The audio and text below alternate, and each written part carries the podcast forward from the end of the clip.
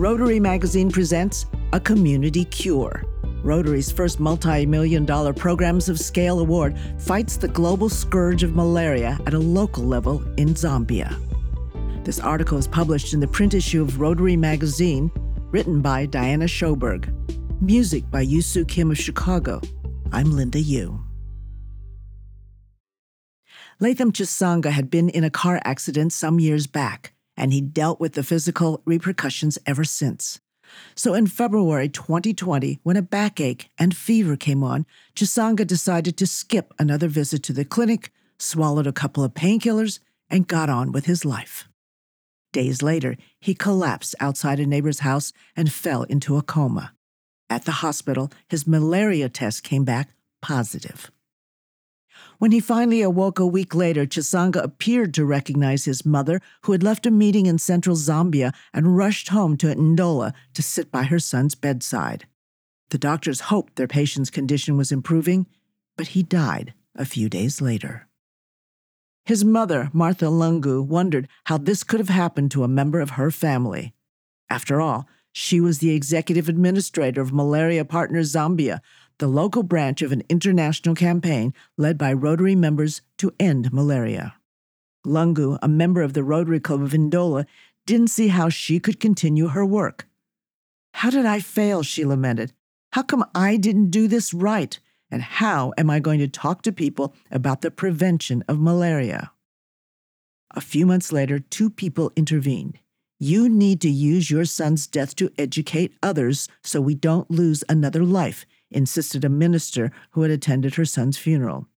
And a friend convinced Lungu that her son's death gave her more credibility, not less. If it happened to me, it can happen to anyone, Lungu now says, conveying her friend's message.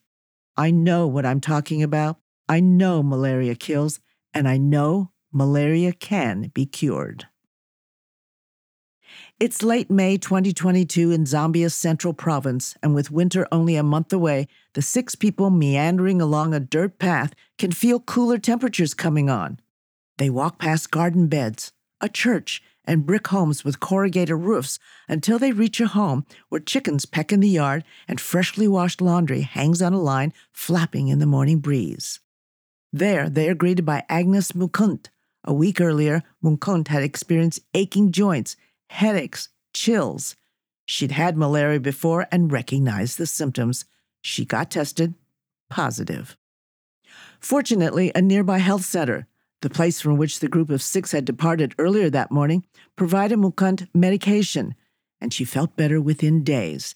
Now her visitors are here to test their children and neighbors to find out if any of them have been infected. Mukunt's six visitors are students training under an ambitious new plan by the Zambian government to make malaria testing and treatment more accessible by saturating the country with 36,000 community health workers. That's about one worker per 500 people.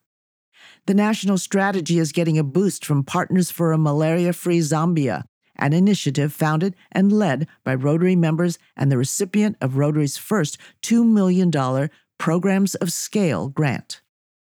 Partners for a Malaria Free Zambia will train and equip 2,500 community health workers in 10 districts in Zambia's central and Muchinga provinces.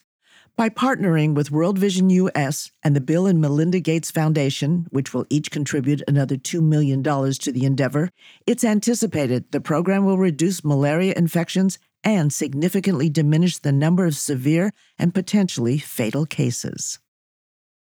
Members of Rotary should be proud of themselves for coming on board to fight malaria, says Lungu, who chairs the program's implementing committee.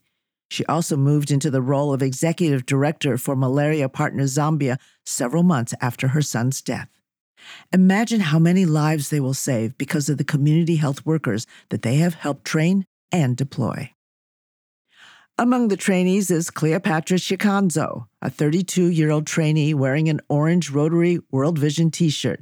She's had malaria and knows many others in her community who've had it. I wanted to become a health worker to improve the welfare of my community, the mother of three says. With Mukunt's permission, the trainees drop drops of blood from each of her four children's hands for test strips. They set a timer and wait 15 minutes. Like a test for COVID 19, if one line appears, the result is negative. If two appear, it's positive. About two weeks earlier, one of Mukant's sons had traveled to Luapula province in northern Zambia. He'd been complaining about chills, but his mother thought the boy was just adapting to the cooler weather at home. But when the 15 minute test results came back, two lines for him and an additional positive test for a second son. The most prevalent type of malaria causing parasite in Africa is the deadliest. According to the World Health Organization, there were an estimated 241 million cases of malaria worldwide in 2020. The Africa region was home to 95% of those cases and to 96% of the 627,000 deaths that followed. In 2020, children under five accounted for about 80% of all malaria deaths in WHO's Africa region. The parasite is transmitted by female Anopheles mosquitoes, which use proteins in human and animal blood to produce their eggs. After a parasite infected mosquito bites, the parasites invade and destroy red blood cells, causing fever, chills, and other symptoms. When another mosquito bites an infected person, the parasites in the blood come along for the ride. And when that mosquito bites another person, the cycle begins again. Malaria can progress to a severe form with complications such as organ failures and abnormalities in the blood or brain. But it doesn't have to be that way. Malaria treatments exist. The problem is getting tests and treatments to the people who need them, but may live too far from a health facility to get them, or who may not even realize that they need to be tested. Believe me, if my son had tested for malaria before his case got complicated, he would be here now, Lungu says. The treatment is straightforward and accessible. It's there. The only thing is, he needed to know. It's deeply unfair that there are still people that are dying of malaria, a disease that is totally treatable, totally preventable, and diagnosable, adds Abigail Pratt, a program officer at the Gates Foundation. We don't have that problem in the United States. We don't have it in Europe. And it's just not fair to say it's something we're going to continue to look away from in countries like Zambia. After Mukant's son's positive tests, the health workers in training consult their dosage charts. They're on day five of the six day training program supported by Partners for a Malaria Free Zambia. Today is their field practicum. Earlier in the training, they learn how to test for and treat cases, record surveillance data, and provide mass drug administration in which everyone living in a geographic area receives antimalarials to interrupt transmission. After graduation, they will spend six weeks under supervision by staff at their local health facility before they begin working in their communities on their own. They will each get a bicycle, which will be useful for Chikanzo as she makes her rounds because she lives about an hour's walk from the health center in her area. After giving Mukant's sons the appropriate medications, the trainees approach a group of her neighbors sitting on mats in a courtyard between houses. Two women sew doormats as a pot of katapa, made of cassava leaves, cooks on a small charcoal brazier. Chikanzo sits on the stoop of one home and talks to the head of the household. A woman with a baby strapped on her back sits next to them. A few children cry when they learn their fingers will be pricked to draw blood. Testing the family is a slow and methodical process. As the trainees work, they are supervised by Emmanuel Banda and John Banda, health officials from Chibombo, a district in the central province. Eventually, the district will have 42 community health workers, including Chikanzo and her fellow trainees. The health officials say that medical centers in their area see 400 malaria cases per week. The district is home to a swamp with several fishing camps. Malaria thrives in the camps, including one that is 20 miles from the health center.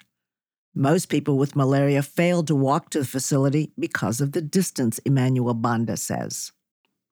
The district is situated between the two major cities of Lusaka and Kabwe, and it is prone to disease outbreaks because it's a route for people involved in farming and trade.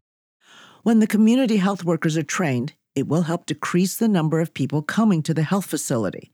So the health facility can focus on other diseases, John Banda says. Community health care provides economic benefits too. If people can get care near their homes, they don't have to pay for transportation or take time off from work. A crucial link between the health centers and community health workers are volunteer neighborhood health committees, which supervise the community health workers and other community based volunteers who work on malaria and other interventions such as polio vaccinations and maternal care. Partners for a Malaria Free Zambia is working to strengthen the health system as well by providing training for the members of those committees. Inside the palace of Chief Chamuka, a giant leather throne with a snarling lion carved on its headrest nearly touches the ceiling. A rug bearing the image of the flag of Zambia lies in front of the throne. And beyond it, arrayed in semicircles, are chairs covered in fabric printed with the heads of zebras, elephants, lions, and other animals. When the chief arrives wearing a leopard print hat, beaded necklace, and black and purple cape, visitors from Partners for a Malaria Free Zambia kneel and clap three times in greeting, a sign of respect for a leader who has done much to advance malaria eradication among his 60,000 people. One of the traditional leaders of the Lenje people in Zambia's central province, Chief Chamuka chairs the End Malaria Council for the Central Province, a group of government, business, and religious leaders and experts. His voice becomes louder and more passionate as he talks about malaria, which he views as a critical economic issue in his agricultural chiefdom. Malaria eradication relies on the work of Chief Chamuka and other traditional leaders and key influencers to increase the awareness of the disease and the strategies to defeat it. The chief says that he is working with the other 38 traditional leaders in Central Province to help them recognize their ability to influence their communities. And wherever he goes in the community and whenever he speaks, he works in mentions of malaria. In Zambia, our communities give high respect to the traditional leaders, he tells Rotary. Whatever they say, our people listen and follow. Radio spots and dramatic performances are used to reach the public to underscore the importance of testing for malaria when symptoms first appear. John Hasse, National Director for World Vision Zambia, says he's seen for himself how those dramas can increase engagement. If we're going to change behavior, we have to touch someone at the heart level, not just the head level, he says. That's our challenge to touch the hearts of more mothers. This is where Rotary clubs can play a key role, says Busiku Hamainza, acting director of the National Malaria Elimination Center, part of Zambia's Ministry of Health. Moving forward, behavior change won't be looked at as a support intervention, but a core intervention, he says. Rotary is designed in a way that the club is very close to the community. It's important to utilize that advantage to raise the profile of fighting malaria. As of September, Rotary members had already volunteered more than 30,000 hours since the start of Partners for a Malaria Free Zambia. Collins Kachana, a nurse and a member of the Rotary Club of Ndola, is one of those volunteers, using his medical background to help train health workers. I've seen malaria firsthand, he says. I've seen what it can do. People have died in my hands during my care. So when you see certain projects happening, you know right away the impact the project has. After the field practicum, the community health worker trainees meet at the Kapiri Mposhi Council Lodge for their evaluation. Hanging on the walls are sample tracking forms, hand drawn illustrations of a mosquito's life stages, and a list of training goals and expectations. Each of the five teams that had been in the field presents the details of how many people teams tested and how many were positive. One trainer counts the blister packs of medications and other supplies to verify they match the trainees' logs. Community health workers not only provide life saving services, but the data they report helps officials understand the course of the disease on a granular level. In some parts of Zambia's southern province, there haven't been any recorded malaria cases in three years. If community health workers were to report a case, officials could immediately decide how to mount an appropriate response, hopefully quelling the possibility of wider spread. Knowing how much medication has been used helps officials make decisions about resupplying. 90% of health facilities have officers trained to submit electronic data, explains Kandandu Chibosa, chief pharmacist for Central Province. But late reports and non reporting are a challenge. If you don't submit a report, don't expect product, he says. No report, no product. Slow internet bandwidth can be a challenge to submitting electronically, but staff do not have time to analyze hard copies of the data, he says.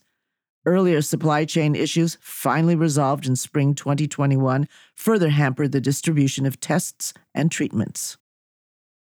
Wangani Zulu, a malaria surveillance specialist for Partners for a Malaria Free Zambia, is developing an app to help track those supplies. The goal is to simplify and standardize reporting so that facilities will be able to easily see how much they distribute each month we need to be able to innovate and strengthen the systems that already exist, he says. The day after their practicum, the trainees gather at the lodge for graduation. 15 of the 30 trainees score 100% on their practical final exam, and all the students pass. Sunlight illuminates the lodge's interior, and the breeze coursing through the open windows carries the sound of soft music from a nearby church. The ceremony starts with a master trainer leading everyone in a rhythmic clap. Then there are introductions, speeches, and more speeches. When Cleopatra Chikanzo's name is called, she stands, walks to the front of the room, and bows to visiting dignitaries who include representatives from Rotary, World Vision, and the Provincial Health Ministry. She receives her certificate and poses for a photo. We're grateful that you've brought this program to our communities, she says afterward. We are very happy. We are going to fight this disease. That was in May. The last of the 2,500 health workers trained under the programs of Scale Grant graduated in September. Now the program has begun to make a strong impact as the workers, circulating among their communities, test and treat their neighbors hoping to diagnose malaria before the cases turn serious, before another person dies. Leading the way is Martha Lungu, remembering her son and clinging tightly to her hard won knowledge. I know malaria kills, and I know malaria can be cured. Rotary Magazine is the official monthly publication of Rotary International.